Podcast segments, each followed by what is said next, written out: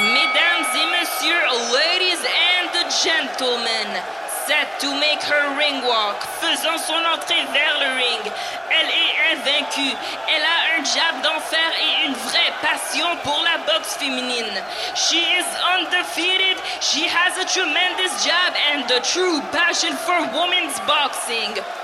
Veuillez accueillir la terreur. Let's welcome the terror of Rimouski,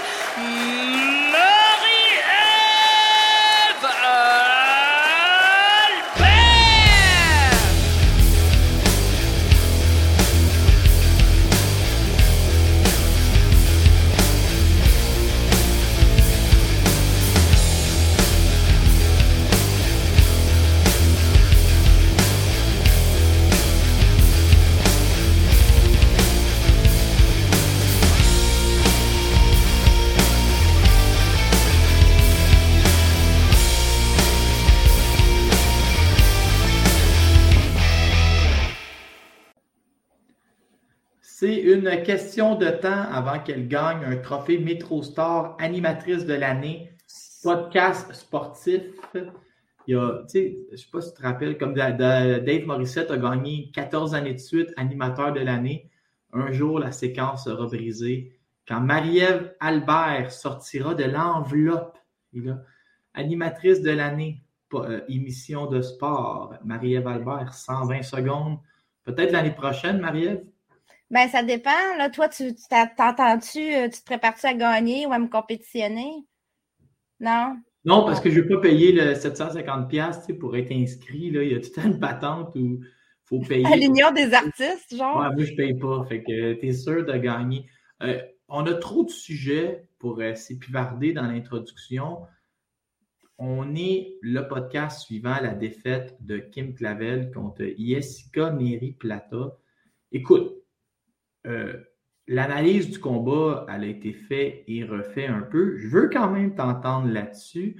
Est-ce que toi, euh, Marie-Ève Albert, tu serais d'accord dans ton analyse, dans le, ce qui est très facile à faire après, de dire que Kim est tombée dans les émotions et a voulu aller à la guerre avec une fille qu'elle aurait, ben là, je m'en ai dit simplement, c'est pas simple, mais qu'une fille qu'elle aurait dû utiliser comme stratégie son jeu de jambes, les angles et ne pas rester. Parce que moi, pour te donner juste l'idée, j'avais lu beaucoup de.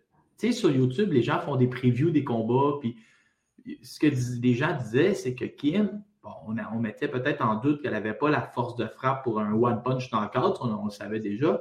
Mais le seul autre défaut que les gens semblaient lui trouver, c'était de reculer en ligne droite, ce qui, faisait qu'elle était plus facile à atteindre. Euh, Est-ce que ce serait ça, ton idée, genre, d'être allé à la guerre avec Plata, là, voulant donner au public? Ben oui, c'est mon idée, mais c'est aussi son idée parce que là, elle fait, la- elle fait une tournée médiatique présentement. Je pense que c'est terminé là pour parler de cette défaite-là. Puis elle, elle dit elle-même, je suis, euh, je me suis laissée emporter par la foule, par les émotions. Puis je, dans le fond, elle, elle est, elle est tombée dans le piège du plan de match de Neri Plata. Elle a joué la game que Neri Plata voulait qu'elle joue parce que euh, Neri Plata a beaucoup plus de boxe que d'autres Mexicaines qu'on a déjà vues. Euh, elle n'est pas juste capable d'aller en avant. Donc, si tu amènes Neri Plata dans une guerre, on s'entend que Neri Plata, des filles qui vont à la guerre, qui vont de l'avant, elle en a affronté, elle en a soupé. Elle- tous ses adversaires ou presque du passé là, boxaient de même. Fait que côté expérience, c'est elle qui est capable de gérer ça le mieux. Euh, parce qu'elle sait c'est quoi, quelqu'un qui avance Était émotive. On l'a, on l'a vu, on l'a pas tant vu émotive à la pesée puis aux conférences de presse cette fois-là, mais dès le ring walk, moi je chantais qu'elle était très très fébrile et émotive. Euh, tu sais, elle rentrait avec Luciane Boutet sur la chanson de Luciane Boutet devant une foule, elle faisait clapper des mains aux gens. Là, je me suis dit, OK, là, on est dans le show, on n'est pas dans le, on n'est pas concentré tant que ça. Peut-être que je me trompe, mais je sentais déjà une forme de distraction qui était liée à tout ce qui se passait autour. Puis ça, on l'a vu aussi dans le ring. Euh, là, les gens ont beaucoup parlé d'un ring trop petit, 16 par 16 au lieu d'un 20 par 20. Je crois pas que ça aurait fait une grande différence, même si c'est vrai ça, ça, ça, fait quand même, ça fait quand même broche à foin un peu. Ça fait broche à foin, mais je crois pas que c'est ne faut pas utiliser ça pour expliquer la défaite parce que Kim a effectivement boxé émotive. Elle a rentré dans les coups de Neri Plata. Neri Plata euh, l'a amené pas mal, elle tendait des pièges dans les coins pour utiliser sa contre-attaque. Euh, elle échangeait coup pour coup, Kim. C'est pas son habitude. Comme tu dis, elle se déplaçait en, en reculant en ligne droite, mais pas juste ça. Elle restait devant. Elle a moins utilisé ses angles que d'habitude. Son jeu de pied, comme tu dis, est restée devant Neri Plata au lieu de, de la boxer, comme on dit, hein, d'essayer de, la boxer. Je veux te parler de Neri Plata, OK? Mm. C'est quoi ce phénomène-là? Elle, elle arrive ici, là, mais ça a l'air d'une bibliothécaire, là. J'ai été impressionné par le fait que elle n'était pas beaucoup dans les émotions, mais elle n'a jamais été comme zéro agressivité. Euh, à la limite, il n'y a pas eu de moment d'euphorie. Elle, elle arrive au Québec d'un calme plat, elle demeure calme, elle se rend jusqu'au combat, son visage, il aucune émotion. C'est la fille que tu ne connais pas son nom à la fin de ton secondaire 5, là, qui était dans ta classe pourtant pendant cinq ans. Euh, aux deux premiers rondes, elle n'est pas émotive, elle n'a pas l'air à comprendre ce qui se passe. Kim est trop vite pour elle. Et là, au troisième, elle dit C'est à mon tour. Jamais, elle réussit un gros coup, il n'y a pas de manifestation de joie, elle ne demande pas à Kim de rentrer dedans, elle crie pas après Kim dans le ring. C'est quoi ce phénomène de, dame paisible-là? Elle avait un calme que moi, j'ai trouvé désarmant pendant le combat c'est désarmant. On n'est pas habitué de voir des boxeuses timides, réservées et timides. Euh, c'est une fille que j'avais interviewée deux mois avant le combat et c'était difficile d'aller chercher des réponses, des longues réponses. C'était difficile. Il fallait vraiment la travailler beaucoup parce que c'est une fille qui est égale, qui est douce, qui a une vie très, très rangée. Euh, elle-même le disait, euh, chaque jour à l'entraînement, c'est un jour normal au travail, même si c'est le temps des fêtes, même si c'est ma fête. Elle est très, très, très focalisée sur sa routine. Euh, elle n'a jamais un mauvais mot pour personne. En conférence de presse après combat, il y a des gens qui lui disaient Penses-tu que Kim euh, a été trop confiante, euh, le promoteur, puis tout ça? Puis là, sa réponse était magnifique d'une certaine manière. Elle dit Non, je crois pas que Kim était trop confiante. On est deux championnes. C'est normal qu'on soit chacune confiante de gagner notre combat. Euh, donc, elle l'amenait tout le temps de cette manière-là. On lui a demandé Veux-tu donner un rematch? Tout de suite, elle a dit Bien sûr, je voudrais donner un rematch. Quand elle apprend que Kim a la COVID, euh, a l'influenza, il ne, il ne va pas bien, elle répond à Yvon Michel euh, Mais est-ce qu'elle est correcte? Elle ne répond pas genre, je suis fâché d'avoir perdu mon combat. Mais je veux revenir sur quelque chose que tu viens d'amener. OK? Je veux dire, si moi j'étais promoteur, OK, ça c'est simple à dire, mais ce que je ferais, Prochain combat de Kim. Combat revanche contre Plata ici au Québec. On lui trouve une autre ceinture contre Bermudez, mettons. On entend parler plein de choses. Là, là, je sais que ça coûte cher, mais moi, je chacrerais Jean-Pascal en demi-finale, exemple, pour aller chercher de cette attention médiatique-là. J'ai trouvé, et c'est rien contre Maslow McDonough, qui est peut-être un type aussi qui est très réservé et timide et qui n'est pas encore connu des Québécois. J'ai trouvé que Kim avait beaucoup d'engagement, pour une fille qui revenait de l'influenza, avait beaucoup d'engagement médiatique, avait beaucoup besoin d'être celle qui charriait la carte de boxe. On a vu le texte qui est sorti. Yvon Michel n'a plus de champion du monde. J'ai trouvé qu'Yvon Michel, là, il, est peut-être. Yvon Michel, ça, c'est son, c'est son principal défaut. Il pourrait être président du club optimiste de Candiac. Il se lève un matin, Là, il est à la radio. Là. Je sais pas, vous irez écouter le podcast avec Ross Amber puis Matt Casavant, avec publicité gratuite. Il dit janvier, Neri Plata. Avril, OK, on a un titre WBO vacant, peut-être. Il dit juillet, on va mettre la IBF. Décembre, je vais louer le Centre Bell, 5 000, 10 000, 12 000, Estrada, 1 million, New York. Un moment, là tu peux pas me dire, Marie-Ève, qu'ils n'ont pas sous-estimé Neri Plata en réservant trois autres dates puis en faisant des, des pyramides de ceinture? On, me semble que c'est du déjà vu. Hein? On se rappelle Marie Spencer avec Camille et Stéphane il n'y a pas si longtemps que ça. T'es disparu. Je te vois oui, plus. Oui, on va plugger mon laptop. fait que c'est ça, tu sais, dans le fond, euh, on, euh, on, pense tout le temps, c'est un déjà vu d'il n'y a pas si longtemps. On a vécu la même, histoire avec Mary Spencer puis Camille et Stéphane. J'ai l'impression que pour vendre la boxe au Québec, les gens ont envie de visualiser tout le parcours potentiel où ça pourrait amener. Le risque avec ça, c'est de trop focaliser sur le futur et pas assez sur le présent. C'est correct de, de fantasmer un peu sur ce qui peut arriver puis de le mentionner si, mais avec le si, et le si est pas toujours là. Faut pas parler, tu sais, un péché, par excès de confiance, c'est quand on affirme. Puis tu sais, je pense qu'il va falloir changer notre manière de faire. Je dis au Québec, mais ailleurs aussi ça se fait. Mais au Québec, on a deux bons exemples dernièrement. Euh, Eye of the Tiger avec euh, Marie Spencer, euh, Groupe Yvon Michel avec euh, Kim Clavel. Les deux, on a beaucoup affirmé la suite des choses sans trop focaliser. Faut, faut vendre le combat avec ce qu'on a en main. Puis Neri Plata, même si c'est tranquille, qu'elle est calme et timide, elle avait tous les outils en main pour qu'on puisse faire un gros build-up de ce combat-là parce qu'elle est compétente comme boxeuse. Aussi, il, y a une euh, chose que je, il y a une chose que je veux dire aussi sur les adversaires mexicains qu'on amène, c'est que on fait, on fait l'erreur de regarder, ils ont des défaites à leur fiche, mais allez voir, ils ont quel âge. Tu sais, je vais donner un exemple. Pendant que Plata perdait ses deux ou trois combats, Kim en perdait des combats à l'international chez les amateurs. Tu sais, la vraie fiche de, de tu sais, je vais juste faire mais tu sais, des gars comme Canelo puis Wilder, ils ont commencé leur carrière à leur 34e combat pro, dans le fond, parce qu'ils ont affronté, ont affronté 33 montages de fiches. Mais au Mexique, ça n'existe pas. Tu sais, la, la pauvre... Euh, la pauvre...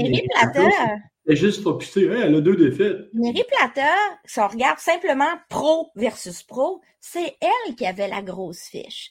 Parce qu'elle a affronté des méchantes filles tough. Des filles, tu sais, il y en a qui connaissent pas ça, Esmeralda euh, Moreno, puis tout ça, mais c'est des filles qui ont été championnes du monde. Elle a perdu contre Kenya Enriquez, qui est considérée... Kenya Enriquez, c'est une défaite qu'elle a eue, Neri Plata, là. mais Kenya Enriquez, c'est une énorme boxeuse. Il y en a qui la considèrent comme la meilleure euh, des, des, 108, 112 livres. Aussi, une chose que je veux rajouter pour Neri Plata, c'est que ça commence à être spectaculaire. Elle est allée battre Jessica euh, Bob. Elle était négligée à 7 contre 1. Elle est allée la battre chez elle. Contre Kim, elle est négligée à 7, 7 contre 1. Elle est allée la battre chez elle. Euh, il va falloir à un moment donné donner à Neri Plata ce qui lui revient aussi. La Neri Plata, elle aimerait ça. Elle, il y a plusieurs possibilités pour elle, puis pour Kim aussi. Là, Kim, elle va prendre du repos, première chose, puis on ne sait pas combien de temps. Attendez-vous pas à voir Kim dans deux semaines, à reprendre l'entraînement. Selon moi, ça va prendre au moins un mois avant qu'on recommence à la voir vraiment rentrer dans un, dans un gym. Puis c'est normal tu récupères, tu as été malade, tu as eu du stress, tu as eu des blessures, tu as eu plein de choses depuis deux ans. Là, elle va prendre un vrai repos. Après ça, ben, qu'est-ce qu'on fait? On l'envoie pas tout de suite, probablement, en, revanche, contre une fille comme Neri Plata. Tu veux au moins corriger des choses au gym, essayer de faire faire au moins un combat pour, se, pour être confortable avec ce qu'elle vient de modifier dans sa manière de boxer peut-être à la fin de l'année, on va la revoir en championnat, mais peut-être que ça va aller juste à l'année prochaine. Faut pas là, faut, faut, faut, falloir suivre le cheminement normal de quelqu'un qui doit aller corriger des choses au gym. Parce qu'on a vu, ça a beau être un excellent combat. Euh, Kim n'était pas satisfaite de sa boxe. Euh, l'entourage de Kim n'était pas totalement satisfait. On est fiers d'elle parce que ça a donné tout un show. Mais ça reste que pour Kim, elle n'a pas boxé comme elle voulait boxer. ça, c'est dérangeant. Il faut qu'elle retourne faire son travail au gym faut lui laisser le temps de le faire. Sinon, on va avoir une prise 2 de la même affaire, tu sais. Fait que ça, là, on va voir. Pour Neri Plata, les options sont variées. Neri Plata, maintenant, elle va peut-être devoir faire une défense obligatoire. Contre qui? Ben, peut-être contre Yesenia Gomez, euh, l'ancienne championne WBC, qui lui devait une revanche, mais c'était pas c'était que ça allait arriver. Sinon, euh, il y a une unification complète qui pourrait arriver parce qu'au mois de mars, on a Evelyn Bermudez qui va se battre contre la sœur de Kenya Enriquez, Tania Enriquez, euh, pour les deux titres vacants. Et ça, ça pourrait amener une unification complète, mettons, autour de septembre-octobre. Euh, pour les c'est intéressant, là. T'as oublié le point numéro 3. C'est Estrada. Neri Plata pesait le poids de la division en dessous. Elle a pesé donc, ça aussi, elle, elle, va pas se fermer la, porte si la meilleure offre est en bas. Et puis ça, ça a été toute une histoire aussi, parce qu'à la conférence, elle a pesé, quand après ça, tout le monde voulait savoir pourquoi elle pesait 104 livres. Qu'elle faisait minimum weight. Puis elle, elle disait, puis son père aussi dit non, c'est juste arrivé comme ça. Mais à la conférence de presse d'après-combat, par exemple, quand on lui a dit c'était quoi la stratégie, ben le père de Neri Plata, là, il a pris la parole puis il a dit j'ai voulu la baisser de poids le plus possible pour aller chercher des coups plus stiffs puis beaucoup plus de vitesse. C'était stratégique le poids, mais il n'a pas voulu le dire avant. Et donc, je, crois que, je crois que ça aussi, ça fait partie de, tu sais, sans dire qu'on a sous-estimé Plata, mais tu sais, Daniel Bouchard, dans la semaine, elle reçoit euh, une nomination entraîneur de l'année à la WBC. On sait que Stéphane Narouche est pas loin, Carl Andy, Pierre Bouchard, puis de l'autre côté, la fille qui s'entraîne avec son père. Tu sais. Avec son frère, tu sais, son père, son frère. Oui, mais ça, c'est l'histoire qu'on a oubliée, OK? Puis peut-être que, je pense pas que ça a été sorti par les journalistes, je crois qu'il y a un journaliste de la presse qui l'a fait. On a oublié ce que moi j'appelle les impondérables.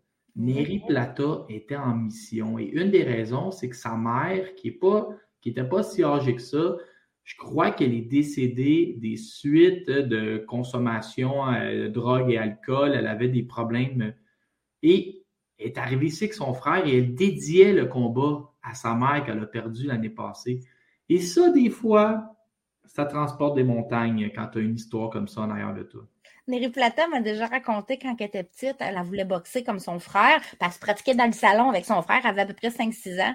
Puis, à un moment donné, son père, il a voulu la dompter en disant non, je veux pas que tu boxes, mais il l'a inscrit dans un tournoi pour faire pour faire son, un, vrai combat contre un petit gars parce qu'il n'y avait pas de petite fille. Elle avait à peu près 7 ans. Puis elle s'est présentée là, puis lui, il se disait, il, parlait, parlait à l'autre équipe, il dit, je ménager la pas, je veux la décourager de boxer.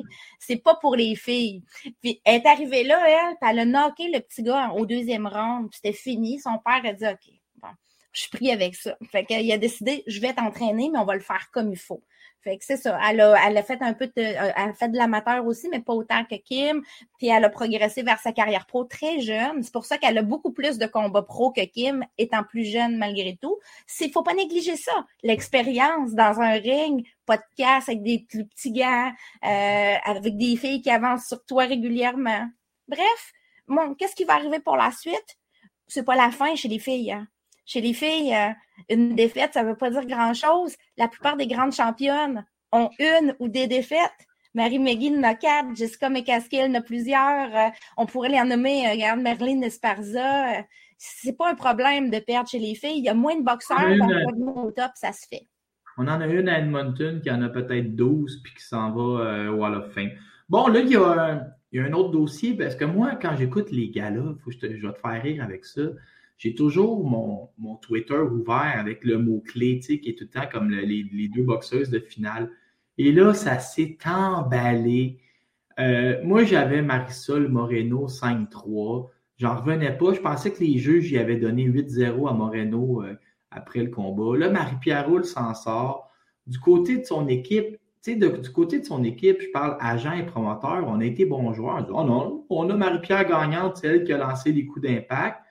Marie-Pierre a comme brisé un peu euh, l'idée derrière tout le monde en disant Oh, j'espérais m'en sortir que nul à Francis Paquin. Sais, probablement qu'ils ont dit Dis plus jamais ça. Mais là, euh, Marie-Pierre, je l'aime assez pour la bercer puis euh, être parrain de ses enfants, mais ma question va être très violente je suis désolé.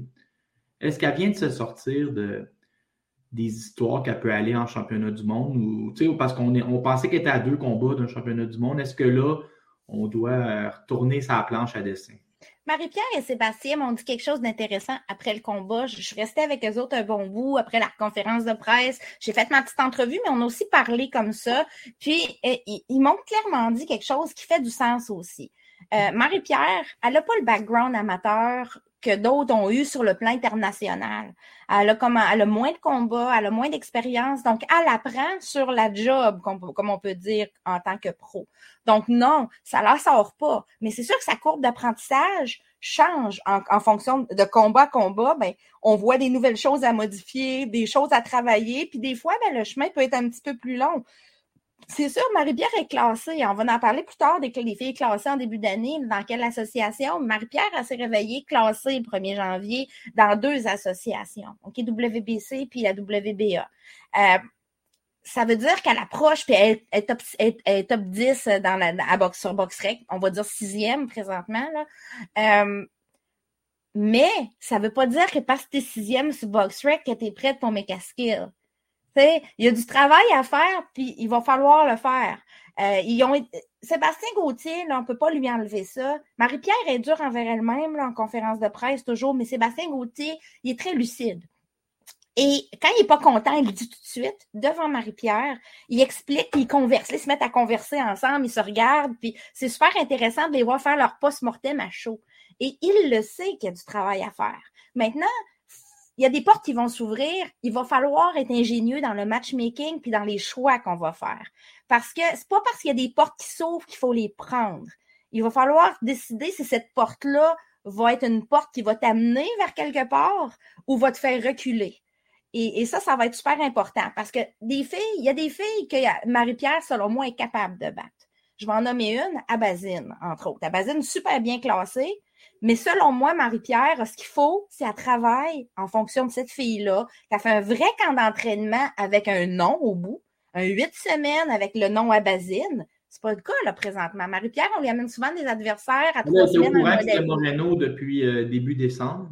Oui, ben Moreno, c'était depuis le début décembre, sauf qu'il faut comprendre, ça, c'est une autre affaire aussi. Tu te préparais pour Olivier Giroula avant, puis là, tu comptes, après ça, elle s'est préparée pour Giroula slash Moreno, parce que pendant un bout, les deux étaient, l'une était backup de l'autre, puis après ça, tu as six semaines de plus. C'est long, un camp d'entraînement qui dure huit semaines plus six, puis que tu passes pas ton temps des fêtes normal. Il y en a qui vont dire que c'est un sacrifice normal, mais physiquement, ça se peut qu'il y avait eu un petit peu d'épuisement puis de surentraînement aussi. On l'a senti dans la discussion entre Sébastien et Marie-Pierre. Les deux semblaient épuisés, puis on trouvait ça long. Une préparation longue puis ardue parce que tu as eu deux noms, parce que tu vis, es en hiver, tu vis le temps des fêtes. Ça excuse pas que ça a été difficile. Mais il y a une grande gagnante, à part Kim puis comme Neri Plata, il y a deux grandes gagnantes sur cette carte-là sur ESPN+. Ça a été Caroline Vert, dont on va parler après, puis Marisol Moreno. Marisol Moreno s'est vendue à ESPN, elle est devenue très intéressante tout d'un coup parce que c'était le, côté B, on va le dire. À l'arrivée, c'était le côté B, c'était la celle qui était moins connue, celle qui n'est pas classée. Puis elle a vraiment chauffé les fesses à Marie-Pierre. Marisol Moreno avait de la vraie boxe à offrir. C'est une fille qui avait un bon 1-2, qui était capable de bien bouger, puis elle a fait travailler beaucoup Marie-Pierre. Tu sais, quand Marie-Pierre euh, est allée se battre, il y a eu deux combats de suite là, avant euh, ben, la fatalité, où Marie-Pierre avait affronté des, une fille au Mexique qui mesurait à peu près 4 pieds 11.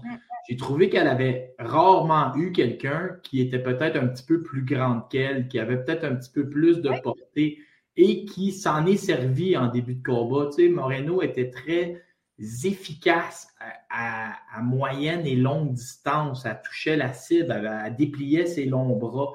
J'ai trouvé que c'est peut-être euh, sans dire une reproche que je veux faire, mais peut-être de, lui amener des filles qui sont réellement dans la division de poids, qui sont réellement de sa grandeur aussi, euh, deux, trois fois de suite. Sébastien l'a aussi mentionné dans le point de presse. Il dit, moi, je suis habitué, tu sais, moi, je suis petit, quand je boxais, je boxais souvent des gens plus grands, mais il dit, Marie-Pierre, elle, des gens de sa grandeur, c'est plus difficile, de, on n'en a pas tant trouvé. Fait que, ça, c'est, ça va être, quand on parle de matchmaking qui va être important cette année, là, ça compte, c'est ce genre de choses-là qu'il faut sur, lesquelles il faut focaliser. Maintenant, Moreno, qu'elle soit gagnante ou pas, c'est pas très important ici parce que c'est un combat serré. On va se le dire. Toi, tu as pu voir Moreno gagner, mais il y avait vraiment beaucoup de rounds serrés. Ça aurait pu être il y a au moins trois rounds. Moi, j'ai regardé le combat de nouveau. Il y a trois rounds qu'on peut donner à Moreno, clairement, selon moi. 5-3 est acceptable de chaque côté oui. et le match nul aurait été acceptable. Oui il ne faut pas laisser euh, l'erreur de deux juges nous enlever que c'était un excellent combat serré, mais très bon. Euh, le fait, moi je veux te dire, le fait que les juges arrivent avec une décision trop large fait que tu n'auras pas de revanche. Si on avait eu un match nul ou un 5-3, probablement qu'on nous aurait ramené Moreno. Là, Moreno, ils vont te la tasser du revers de la main et regarder vers l'avant mais pour elle, ça pourrait être payant. C'était sur ESPN Plus et elle pourrait avoir des offres pour se battre aux États-Unis comme des Américaines. On, je crois qu'elle est gagnante. Elle, les gens ont trouvé ça aberrant, la décision des Marie-Pierre aussi, by the way. Ah Moreno, je lui ai parlé après le combat, puis elle m'a dit, Marie-Pierre est venue, puis elle s'est comme excusé euh, des juges, des pointages des juges qu'elle trouvait pas fair du tout. Euh, alors, euh, je sais pas si, quel mot Marie-Pierre a employé, mais c'est les mots que Moreno a expliqué, m'a dit pour m'a donné pour expliquer ce qui s'est passé. Je trouve que c'est fair play aussi parce que d'admettre que l'adversaire est excellente, c'était sa meilleure adversaire jusqu'à maintenant, Marisol Moreno. c'est le meilleur combat côté spectacle, ça a été un excellent combat. On ne pourra pas le, nier non plus. J'ai hâte de voir la suite, mais je m'entends que Marie-Pierre ait besoin de travailler beaucoup. Qui pourrait être sa prochaine adversaire? Il y a plein de noms potentiels. Des bonnes filles, là, dans la catégorie, il y en a, mais il faut payer pour les amener. Fait que, mais tu sais, pour la faire progresser, il va falloir des vrais défis. Je pense que tu as touché le mot-clé, euh, les dollars.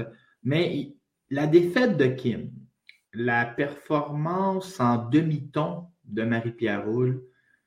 La, boxe, je trouve ça cruel, puis je trouve que la roue tourne très vite. Et là, moi, je regarde ça, puis je dis, ah, si je suis Yvon Michel, si je me gratte la tête, j'ai plus de locomotive, il faut prendre notre temps avec Marie-Pierre.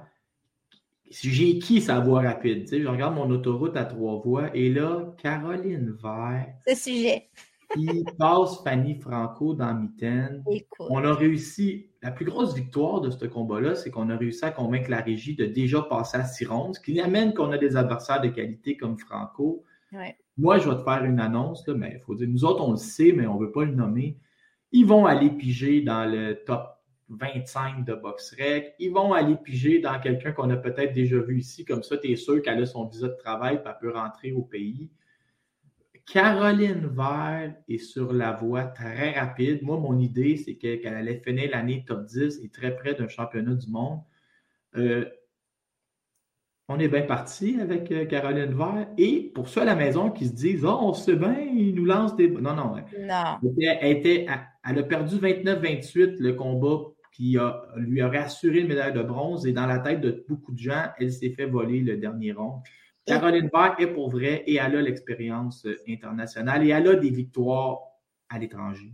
Je vais utiliser des mots que j'utilise pas d'habitude. Elle est fucking bonne, Caroline, Caroline Vert. Elle est fucking Attention bonne. Attention qu'on ne se fasse pas barrer par l'algorithme. Non, c'est ça. Vraiment, là, Caro, on le sait qu'elle est bonne. Mais il y a des comparables qu'on peut. Tu sais, nous qui pas ça des comparables, il y a une autre fille qui a rentré pro sur le circuit l'année passée qui s'appelle Sky Nicholson. Elle est allée aux mêmes Olympiques que Caroline. Elle a fini cinquième comme Caroline aux Olympiques. Elle est dans la même catégorie pro que Caroline. Puis regarde le cheminement de Sky Nicholson qui est signé chez Matchroom, qui est un gros promoteur, qui a fait un matchmaking astucieux pour aller lui chercher des opportunités. Euh, cette fille-là est montée vite, mais elle n'a pas nécessairement fini sa transition chez les pros. Je continue de voir une Sky Nicholson qui fait, qui fait des, qui fait des coups uniques, tout ça.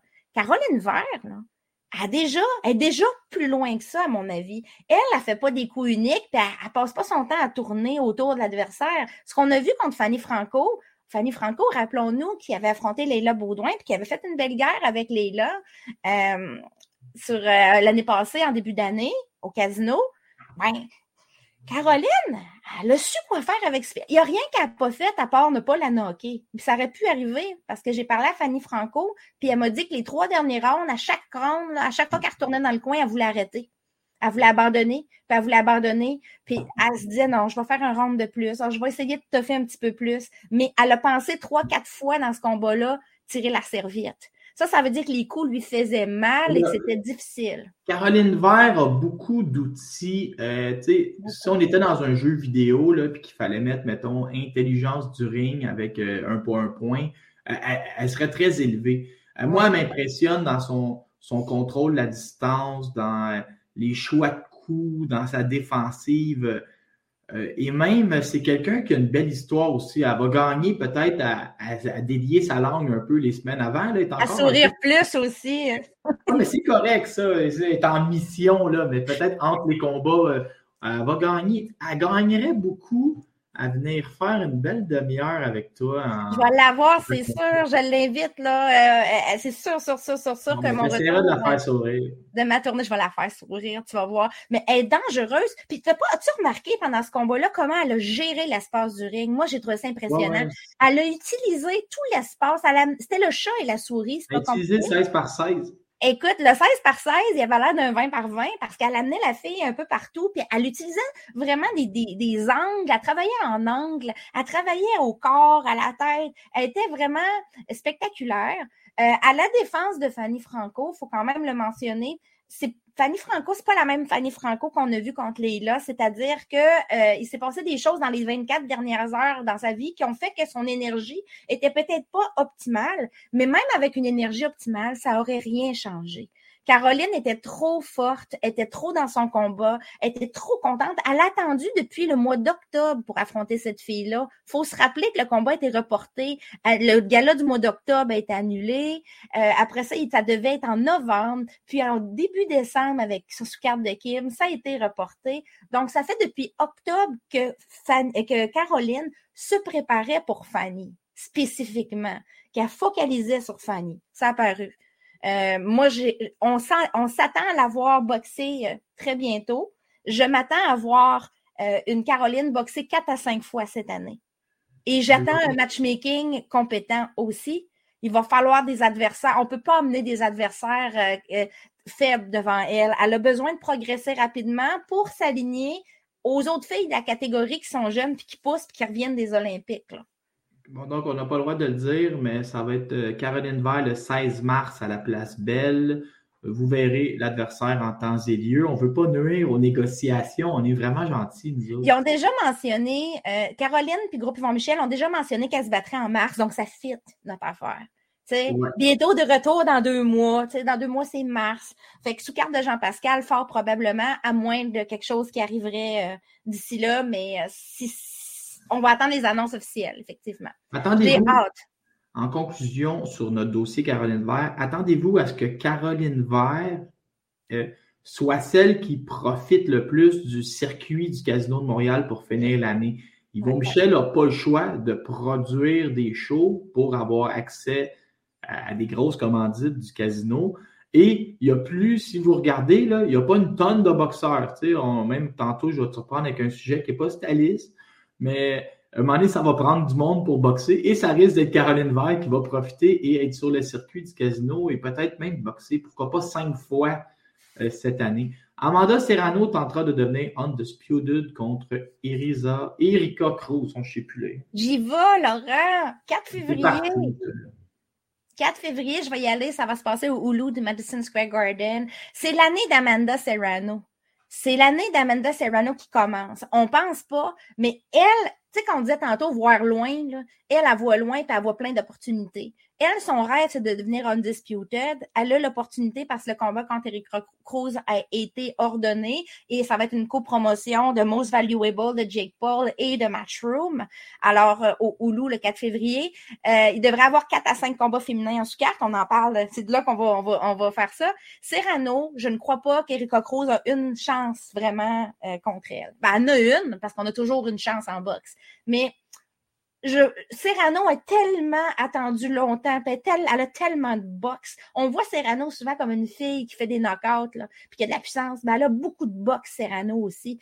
Erika Cruz est une excellente boxeuse, mais je crois pas qu'elle a les outils qu'il faut pour affronter Serrano chez elle à New York. Euh, surtout qu'il lui manque juste un titre. On sait que Serrano a même déjà l'IBO puis la Ring Magazine. Il manque juste le titre WBA de Cruz pour être undisputed pour la première fois. Euh, c'est l'année de Serrano, comme je te dis, parce qu'après ça, si elle gagne, si, je vais utiliser conditionnel, je ne fais pas l'erreur de projeter comme nos promoteurs québécois. Si elle gagne contre Erika Cruz, elle va focaliser sur un futur combat contre Cathy Taylor à 135 livres. C'est déjà euh, sur la table, c'est déjà, je pense, négocié. Et là, elle aurait la chance d'être undisputed deux fois dans la même année, dans deux catégories de poids différentes. C'est ça son but, Amanda Serrano.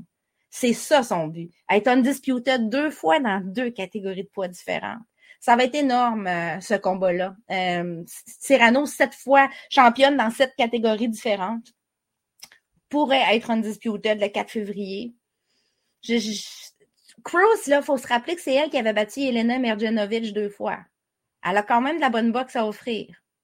sais ça reste une fille qui est capable de boxer. Elle a quand même affronté Melissa Esquivel dernièrement. C'est une fille qui vient de l'armée mexicaine, euh, qui s'est battue souvent dans le cadre des fonctions des, militaires.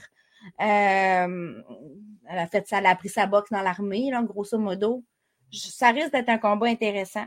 Puis ça va être sur deux zones, les amis. 4, 4 février. Et d'ailleurs, je suis présentement, j'ai mis mon timer, tu sais, comme sur Dazone, là, ma télévision est en train de tourner pour le, la boxe tantôt avec il y a un gala après-midi pendant qu'on enregistre, moi, j'attends un autre gala. Tu sais, c'est en train de virer fou. il y a trop de boxe, il y a trop de bonnes boxe. Parle-nous de la sous-carte de ce de, de Acerano contre euh, Cruz. Tu as une autre fille, je me semble que tu leur sonnes en entrevue aussi, mm Hélène Mekaleb contre Alicia Baumgartner. Euh, j'ai lu que c'est une bonne opportunité, mais elle aussi, Baumgartner n'a pas besoin vraiment de s'inquiéter. C'est pas tout à fait vrai, en fait. Ouais, c'est pas tout à fait vrai. Alicia Baumgartner, c'est une excellente boxeuse qui a beaucoup de puissance, on le sait, on connaît ses qualités, mais parfois, elle se présente dans certains combats plus chancelantes. Peut-être pas contre Michaela Mayer, mais tu sais, il y a eu des combats dans le passé où on l'a vu un petit peu plus chancelante, puis elle a des défauts comme boxeuse. Euh, parfois, elle laisse beaucoup d'ouverture, parfois elle se fatigue, puis ses fins de combat sont plus difficiles, parfois son jeu de pied n'est pas parfait. Alors, euh, c'est une boxeuse qui techniquement n'est pas la meilleure boxeuse technique, même si elle est très bonne. Hélène Mécaled, c'est l'ancienne championne intérim de la catégorie. Et elle, il aime, il y avait un gros point d'interrogation parce qu'elle n'a pas affronté beaucoup de bonnes, de grosses pointures dans le passé. Puis, tout d'un coup, vient l'année passée son combat contre Delphine Pearson. Et sincèrement, c'était un excellent combat. Il y a des gens qui mettaient Ilem euh, gagnante. Elle a fait mal à Pearson et elle a montré au monde entier que non seulement, c'est pas parce que t'as affronté personne de, dans le top 10 que t'es pas capable d'affronter quelqu'un dans le top 10. Il faut faire des nuances aussi avec les fiches. Hein? elle est vraiment bonne techniquement. Il aime, elle a de la puissance assez pour faire. Tu le visage à Delphine était vraiment magané là, après le combat. Alors, sa nouvelle agente, Sarah Fina, qui travaille aussi avec David Aîné, est allée lui chercher ce combat contre Pearson et maintenant ce combat pour Undisputed parce que euh, il aime euh, Alicia Baumgartner a toutes les ceintures sauf une qui appartenait à Yoon Michoi et Yoon Michoi a été mise champion in recess il n'y a pas très longtemps par la WBA. Donc euh, le titre est vacant et a été rajouté dans la cagnotte. grosse opportunité pour Ilem qui elle voulait avoir simplement une opportunité pour un titre. Elle se ramasse. Sarah a fait un excellent travail parce qu'elle a accès à tout à cette heure. Est-ce que la personnalité de, de pourrait donner des flamèches avec Bob Garner, qui est tout un numéro, ou c'est quelqu'un de bien calme? Elle tente les deux, il aime. Elle est capable, capable d'être arrogante et d'être baveuse si elle veut, mais pas au niveau de Michaela Mayer et, et Baumgartner. Ça fera pas autant de flamèches et beaucoup plus focalisée sur l'objectif. Elle parle pas anglais aussi. Euh, donc, euh, ça, ça enlève la possibilité de répondre en temps réel. C'est plus difficile, admettons. Là. Mais ça reste. Moi, je vais, comme je te dis, je vais être là aussi. Tu iras pour aller faire la traduction en avant? Je vais, non, elle va sûrement avoir son traducteur. Euh, il aime, mais c'est sûr que je vais lui parler là-bas. On s'est déjà euh, arrangé pour se voir pour la première fois. Je l'ai eu deux fois en entrevue. C'est une charmante jeune femme qui a vécu toutes sortes de choses, qui est très intéressante. Puis vous pouvez, si vous voulez le savoir, sur ma page YouTube, euh, abonnez-vous. sur ma page YouTube, il y, a, il y a une entrevue que j'ai faite avec elle il y a à peu près deux semaines pour parler de ce combat-là, puis de l'année passée, toutes ces péripéties qu'elle a vécues excellente gestion de tes médias sociaux. Euh, dans un blog ici, on va tout garocher. Le 4 février prochain, il y a trois de tes préférés. Deux Ramla Ali et la Marie Spencer américaine, celle qui assomme tout le monde. On va souhaiter que pour continue à assommer tout le monde. Parce que des fois, euh, tu peux pogner une roche dans ton soulier. En action le 4 février prochain. C'est pour ça que je disais qu'il y avait quatre ou cinq combats. Euh, le combat de Shadasia Green, on va commencer par elle. Shadasia Green, la Mary Spencer américaine, comme tu dis, c'est pas, est pas encore ajouté sur la carte, mais euh, Amanda Serrano arrête pas de dire qu'elle va être sur sa sous-carte. Et j'ai vu les offres passer. Il lui cherchait il y a à peu près dix jours encore une adversaire.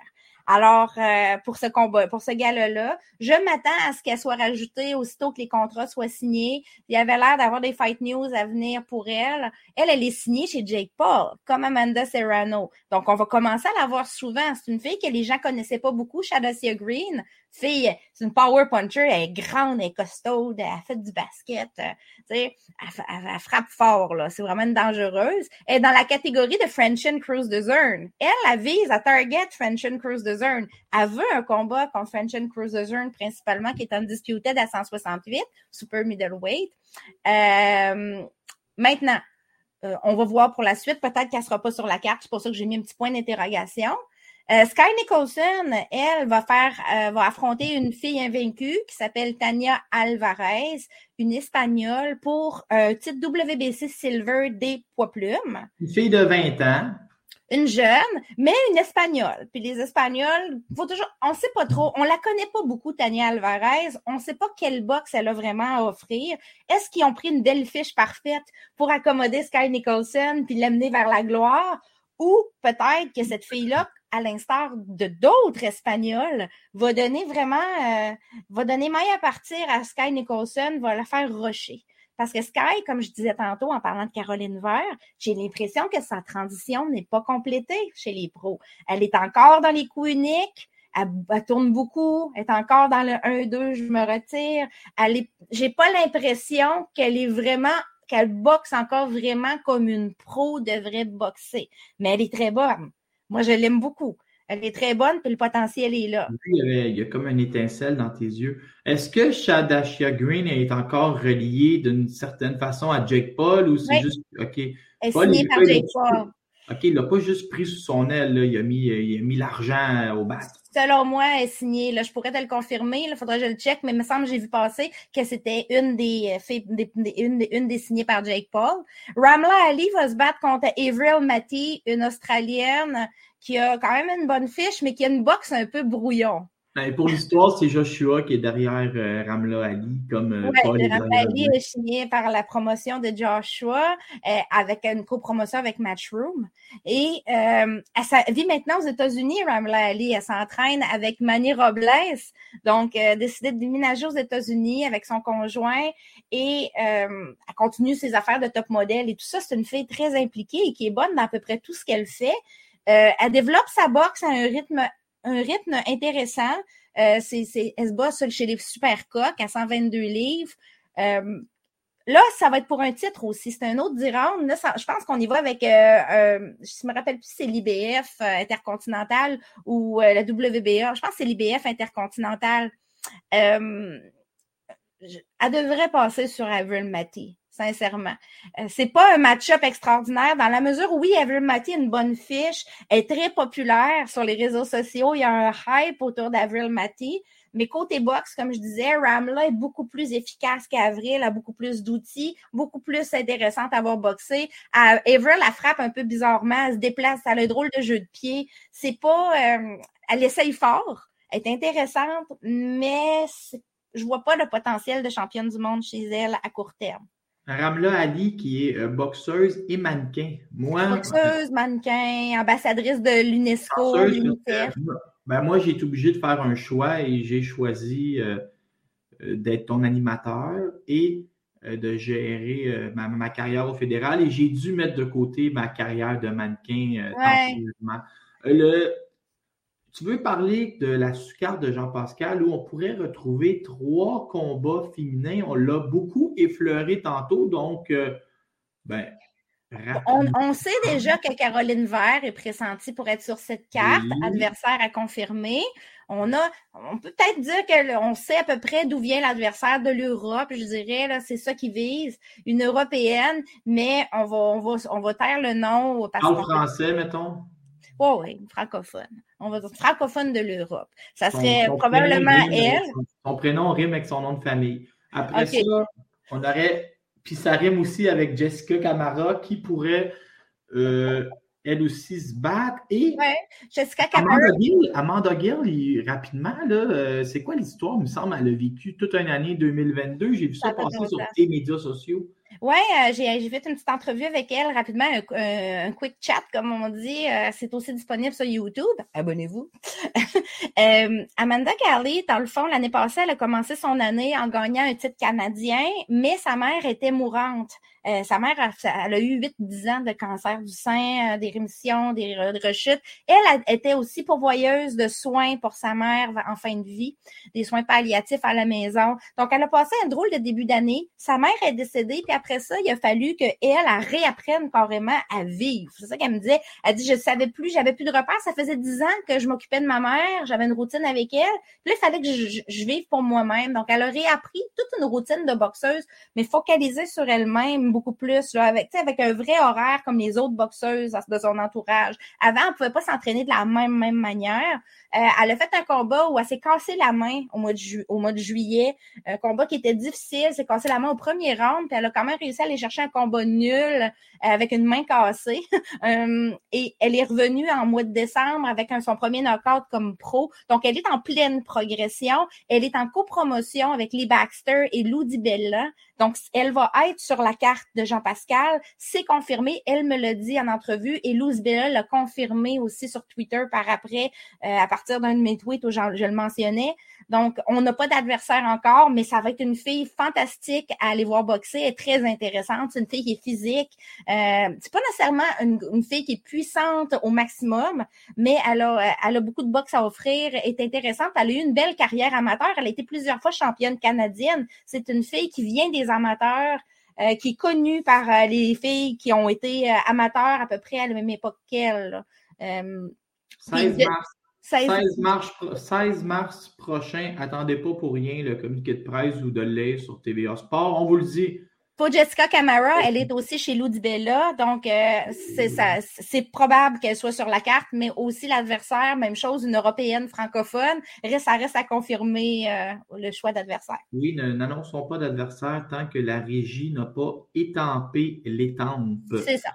Euh, on a du côté de Mera Moneo, elle bat Erika Farias et maintenant elle est prête, prête pour Cathy Taylor. On voit que du côté d'Amanda Serrano et Cathy Taylor, on a utilisé une technique qui est différente de celle de la boxe masculine. Au lieu de simplement se réaffronter tout de suite et de monnayer, on a continué à, regarde, me retourner collectionner des ceintures, puis on fera ça l'année prochaine. Parfois, c'est payant. Puis aussi, il faut pas oublier que Cathy Taylor est undisputed, donc des défenses obligatoires, elle en a en masse à faire. Alors, Cathy Taylor, elle, c'est pas le genre à faire des défenses optionnelles faciles entre ses combats jusqu'à temps qu'on ordonne un combat. Elle aime ça se débarrasser de ses défenses obligatoires rapidement pour être en mesure, après ça, d'aller chercher les adversaires qui lui tentent dans ses défenses optionnelles, comme on dit, et faire des gros cachets. Amanda Serrano, c'était une défense optionnelle, dans le fond, parce que pour, pour Cathy Taylor, elle montait, mais elle venait de faire Firouza Sharipova avant, elle, venait de faire euh, Jennifer Ann, elle en avait fait plusieurs avant des défenses obligatoires. Mayra Moneo est son aspirante obligatoire. Euh, depuis quelque temps déjà, c'est son aspirante, si je me trompe pas, IBF, mais je, je, me rappelle plus vraiment. Là, je, je, suis mêlée parce que je pense qu'elle est devenue aspirante obligatoire dans une autre. Bref, Maïra, c'est une fille d'Uruguay, une petite boxeuse vraiment, vraiment euh, intense, qui boxe vers l'avant, qui a, qui a des petits coups secs, euh, qui donne, qui, qui, est vraiment rapide. Et euh, elle, elle lésine pas avec, elle niaise pas non plus. Hein. Elle s'est dit, moi, Serrano, je suis pas due pour tout de suite, je vais me prendre un autre combat tough. Elle, dit, je vais prendre Erika Farias. Tu sais? Elle dit, je vais prendre Erika Farias. Farias, il a battu, il a affronté à peu près toute la planète. Si on regarde la fiche à Farias. Tu as vraiment prononcé Farias comme une fille de Rimouski. D'habitude, tu d'habitude, je trouve que tu fais très international, mais là. Non, je vais le dire comme Erika Farias. Tu as échappé, un peu de Rimouski. Euh, il y a un dossier que j'avais hâte de te parler parce que j'ai tellement, je suis tellement sur plein d'affaires sur Twitter que là, des fois, je me mélange. Mais il me semble que c'est sorti hier soir. Est-ce que j'ai bien lu que Marie Magui en plus de faire une entrée fracassante, est déjà classé numéro un? Numéro, euh, classé numéro un euh, en arrière de mes casquettes sur BoxRec, oui. Euh, ah, je pensais que j'avais lu IBF, mais je te mets. Ben, peut-être IBF aussi. Il faudrait aller valider, mais. Ben, ça, c'est BoxRec que tu as écrit, mais je ne me rappelle pas où j'ai vu ça hier. Les classements IBF n'ont pas été mis à jour encore. Je m'attends à ce que ça met à jour dans deux semaines. peut-être qu'on va avoir Marie Megui pointer le nez dans les classements, dans le fond, mis à jour. elle, attends, là, là, je vais juste me retrouver.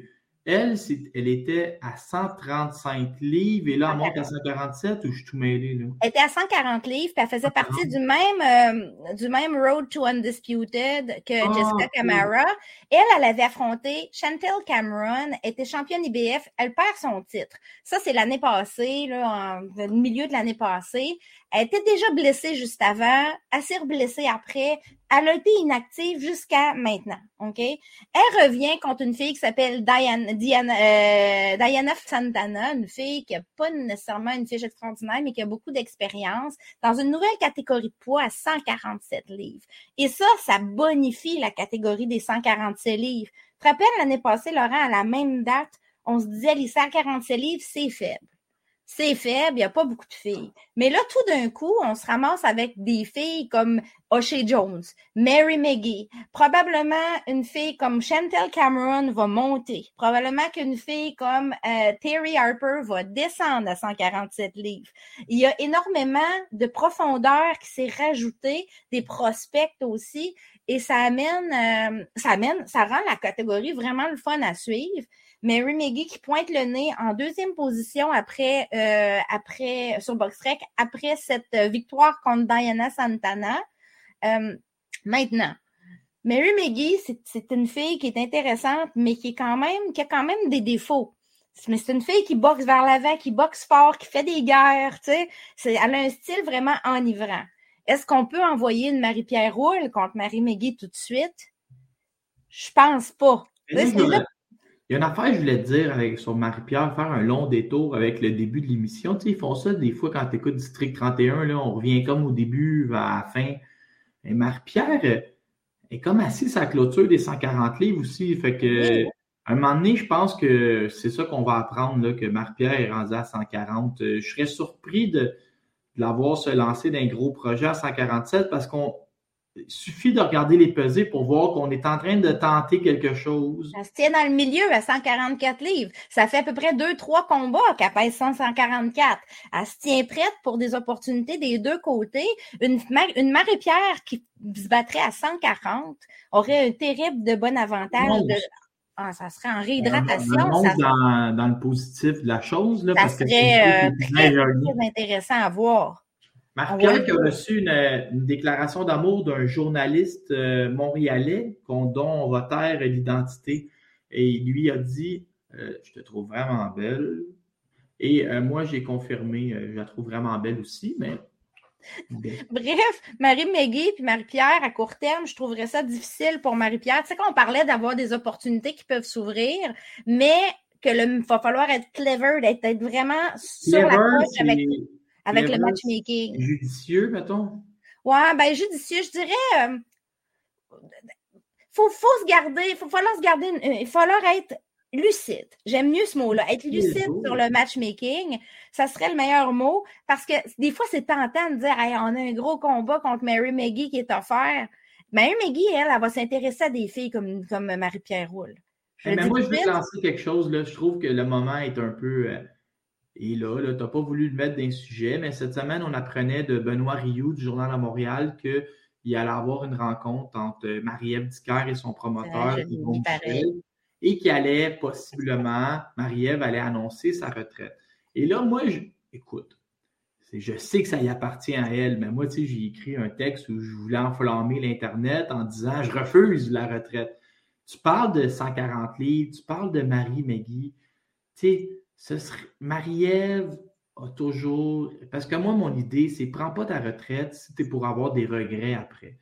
Puis Marie-Ève a toujours répété qu'elle voulait vivre l'expérience des 147 livres, la division qu'elle avait choisie, qui était bloquée à l'époque par Cecilia Bracus, assez faufilée à 154 et force est d'admettre que c'était la bonne idée. Elle a gagné deux titres à 154, elle s'est battue dans des combats d'unification à deux reprises et elle a marqué à tout jamais, l'histoire de la boxe et du sport au Québec, ça l'arrête tout de suite.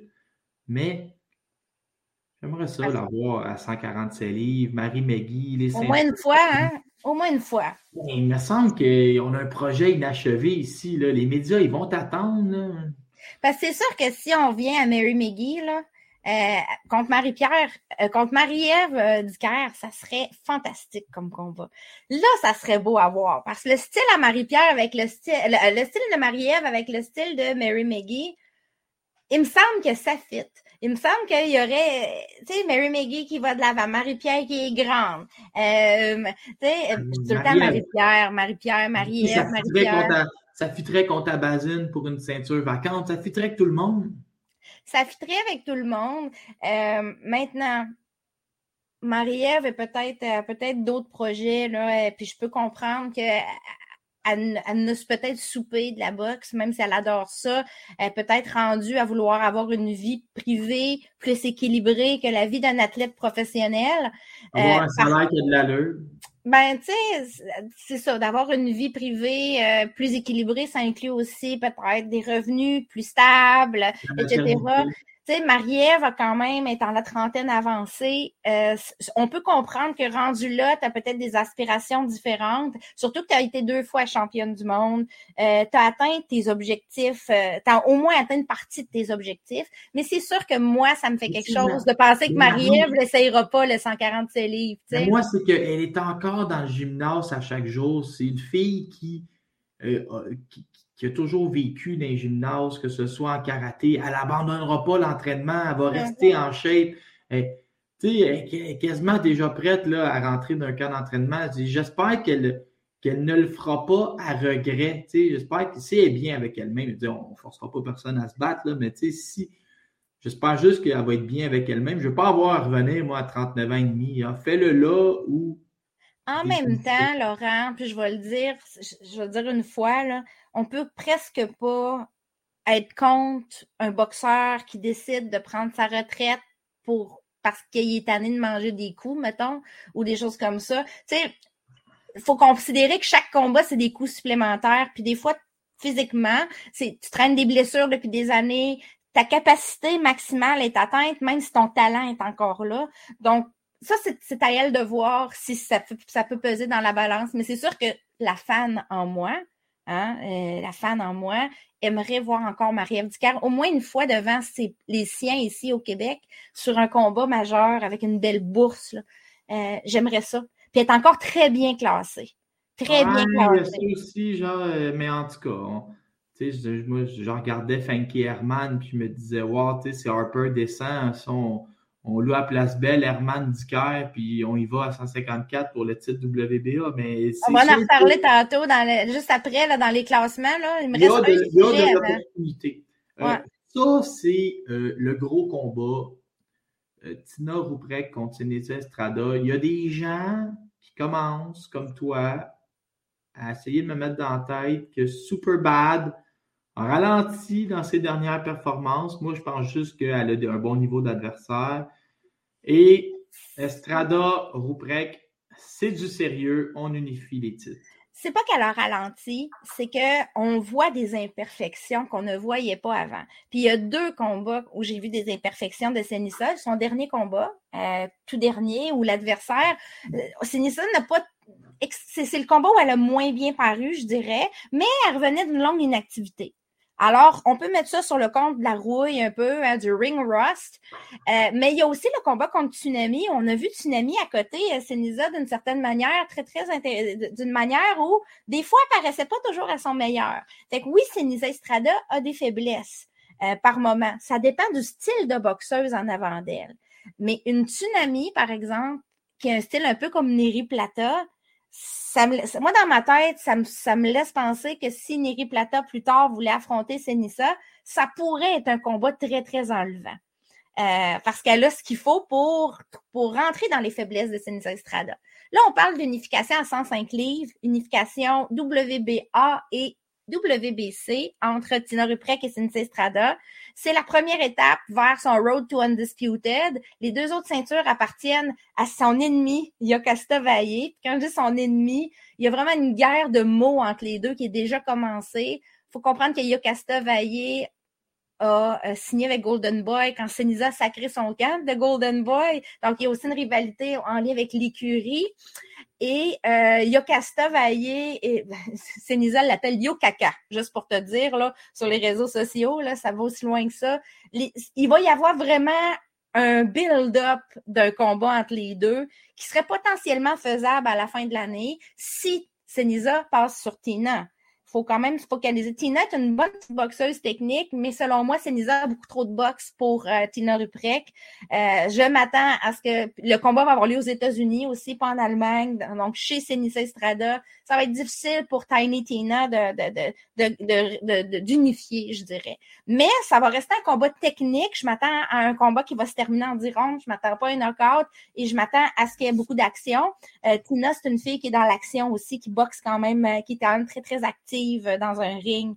Euh, maintenant, est-ce qu'un combat d'unification totale entre Estrada et Vaillé, c'est faisable d'ici la fin de l'année? Ça va être très dur à négocier à cause de l'impératif Golden Boy, euh, qui, ça, entre Top Rank et Golden Boy, ça va être difficile ça va être difficile. Donc, c'est quoi les autres options de Senisa Estrada? Ben, ça serait justement de monter à 108 livres pour aller. Euh, attention, il y a Neri Plata qui fait déjà le poids à 105. Oui, mais Senisa a mentionné cette semaine dans un tweet Je suis prête pour aller, euh, pour aller conquérir deux catégories de poids. Mais elle, mais on, sent déjà que Estrada, je te dirais, risque de faire la même chose que Naoya Inoue, mais en fille elle risque de collectionner beaucoup de 105, 108 et 112. disons qu'elle est mieux déjà d'agrandir son, son, étagère. Hein. Elle, elle veut être undisputed dans trois catégories de poids. C'est ça son but ultime. Donc, il faut qu'elle le fasse de façon stratégique parce qu'on sait qu'il y a certains titres qu'on ne peut pas posséder en même temps qu'un autre dans les catégories. et 108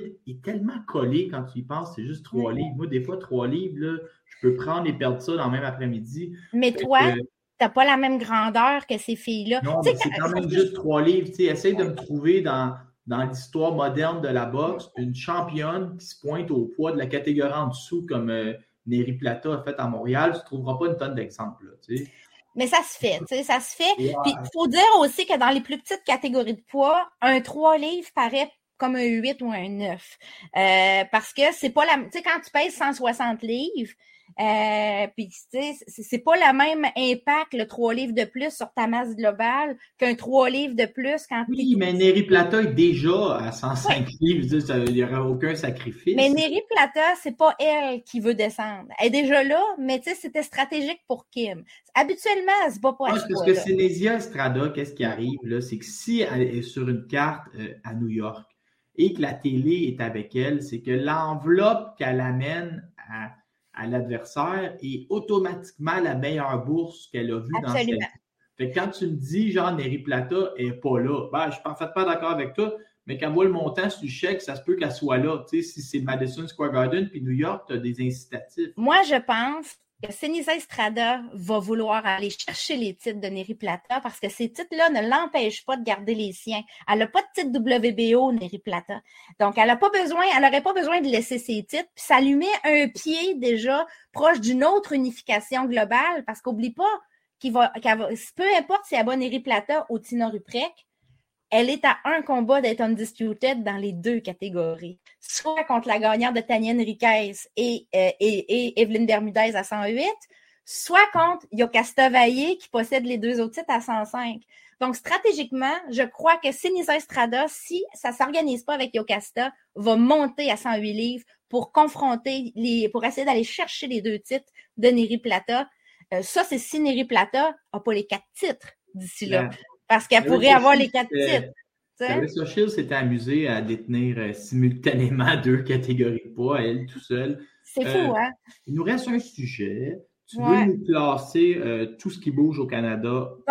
vite, vite, là, je veux juste vous dire qui est rendu où là, dans les associations principales. On exclut l'IBO, mais mettons l'IBF, WBC, WBA et WBO. Là.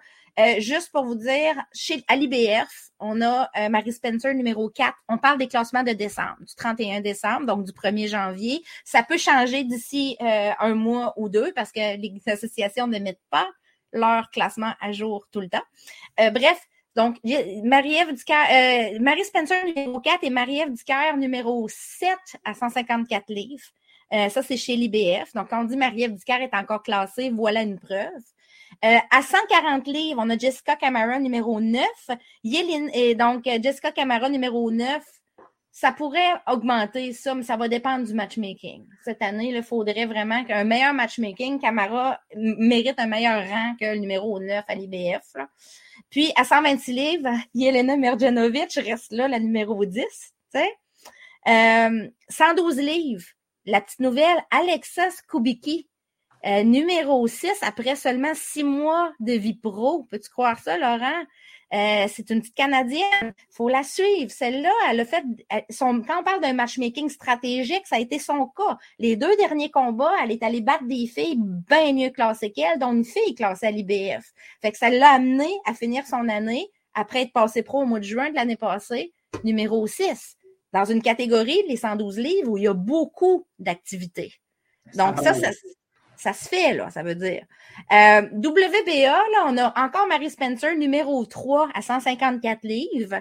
Et on a Marie-Pierre à 147, numéro 6, et Candy Wyatt, numéro 11. Est-ce que tu entends euh, un petit bémol, un petit aparté, est-ce que tu entends des choses sur euh, Marie Spencer? Parce que moi, ce que j'ai entendu, c'est qu'elle était déjà de retour dans le gym, puis qu'elle avait vraiment une bonne attitude. Genre, elle a perdu, elle a mis ça de côté, elle est repartie. Est-ce qu'on pourrait s'attendre à à l'avoir rapidement revenir comme dans le, premier trimestre.